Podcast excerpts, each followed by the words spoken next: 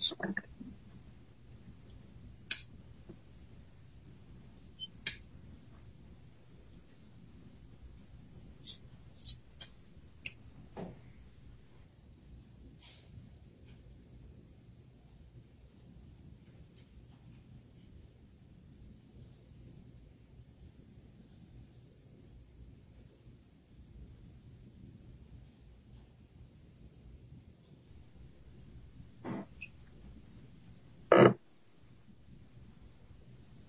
Okay, good morning, everyone. This is Judge Kaplan, and I will be reading my ruling with respect to the BlockFi LLC matter. Uh, given that I am currently at the Third Circuit Conference, I'm not in a position to have a hearing. Therefore, there will be no opportunity for uh, questions or further discussion.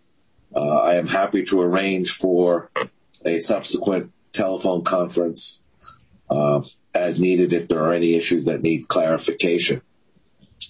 I see there are still participants uh, joining remotely, but I'm going to start my ruling. It'll take uh, a few minutes, quite uh, not too long, but it will take some time. Before the court is the debtor's motion for entry of an order authorizing the debtors to honor withdrawals from wallet accounts, update the user face interface, the user interface to properly reflect transactions and assets as of the platform pause, conduct ordinary course reconciliation of accounts and other related relief.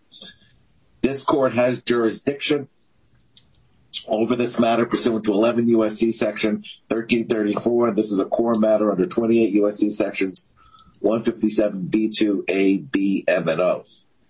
Venue is proper under 28 U.S.C. Sections 1408 and 1409. Pursuant to federal federal rule of bankruptcy procedure 7052, the court makes the following findings of fact and conclusions of law. To the extent the parties have argued that this matter should proceed through an adversary proceeding in lieu of a contested matter, the court exercises its discretion to relax the requirements under Federal Rule of Bankruptcy Procedure 7001 as permitted by Federal Rule of Bankruptcy Procedure 1001. And in light of the opportunity all parties had to engage in discovery, briefing, and oral argument.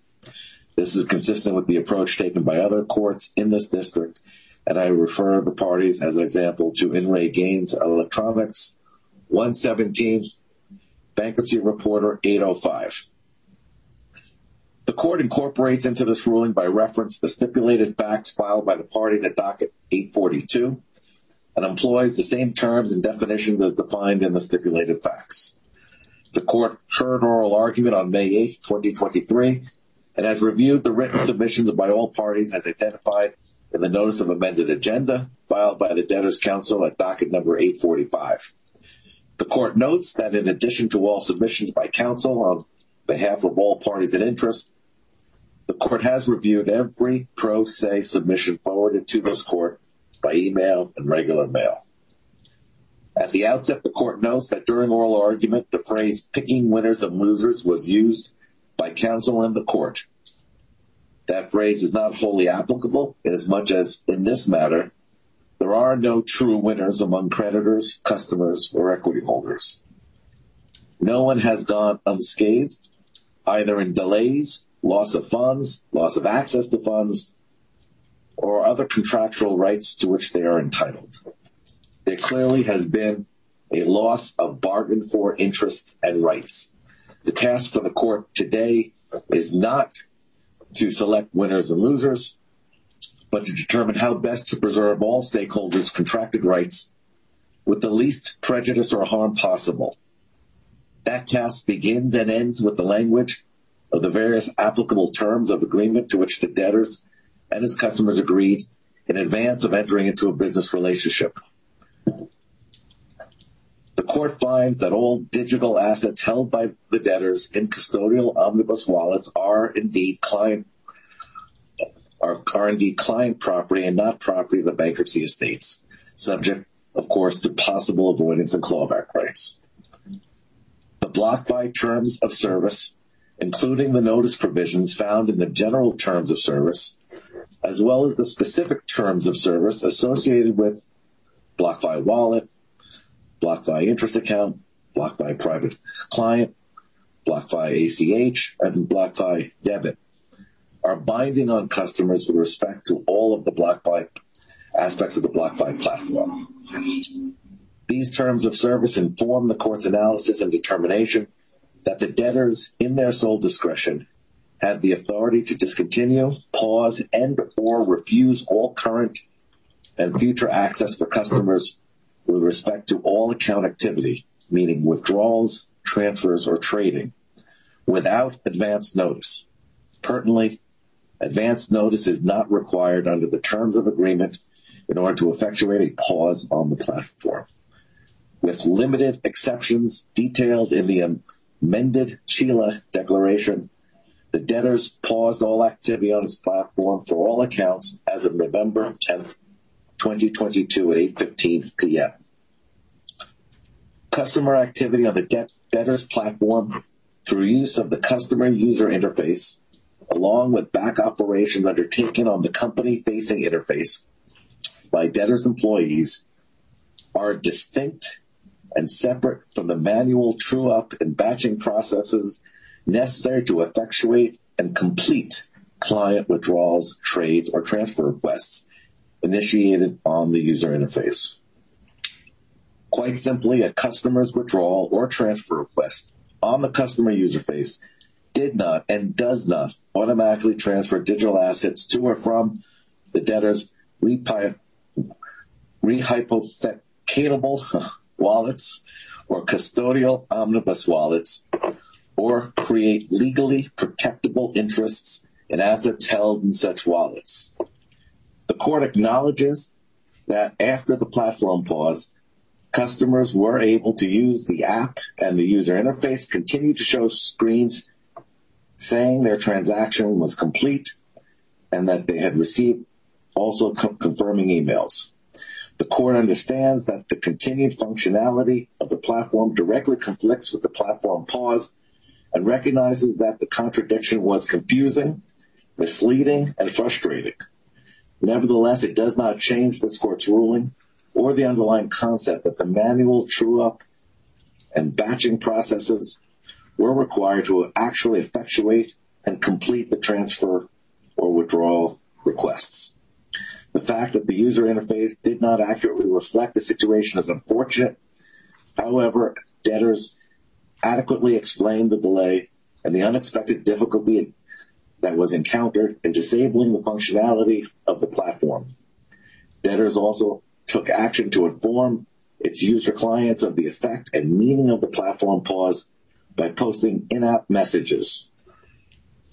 As a result of the platform pause, debtors did not undertake manually either the true-up or batching processes necessary to effectuate and complete transfer or withdrawal requests made on the company user face after the pause. As the committee has noted, these back-end steps are indeed the linchpin for completing such transactions. Post-platform pause, the debtors have engaged in the requisite true-up or batching processes with respect only to transfers, trades, or withdrawal requests initiated on the user interface prior to the platform pause. Put simply, no transfer requests by customers between the BIA and the custodial wallet accounts initiated after 8:15 P.M. on November 10, 2022, were effectuated and completed. As a matter of both New Jersey and Bermuda contract law, as cited in debtors' reply submissions, the plain, ordinary, and unambiguous language of the reference terms of service agreements as applied to the facts herein require that this court overrule all of the objections raised to the debtor's motion. To do otherwise would authorize an invasion of the very contract rights of custodial wallet holders with respect to non-estate property and prefer certain general unsecured creditors. BIA account holders deposited their assets into these accounts with the full knowledge that they were undertaking certain risk in exchange for the chance at greater returns. The risk included a potential platform pause at any moment in time. The custodial wallet holders, even those that undertook to transfer funds shortly before the platform pause, did not share this risk or return and should not have their ownership of non-estate property diluted by those who took on such risk. The court bottoms its ruling as well on the following specific provisions of the referenced debtor's general terms of agreement. First paragraph. Pursuant to the Block BlockFi general terms of service, clients must, among other things, acknowledge and agree that Block BlockFi, in its sole discretion, may suspend or discontinue your and refuse any and all current and future access to or use of your Block BlockFi accounts at any time without notice to you. Second, clients agree that BlockFi and our third-party partners may experience cyber attacks, extreme market conditions, or other operational or technical difficulties which could result in the immediate halt of transfers and withdrawals of cryptocurrency, either temporarily or permanently. And the third term of, of general term of service of import. BlockFi general terms of service further provide that BlockFi reserves the right to refuse service, terminate relationships, and cancel orders or transactions in its discretion.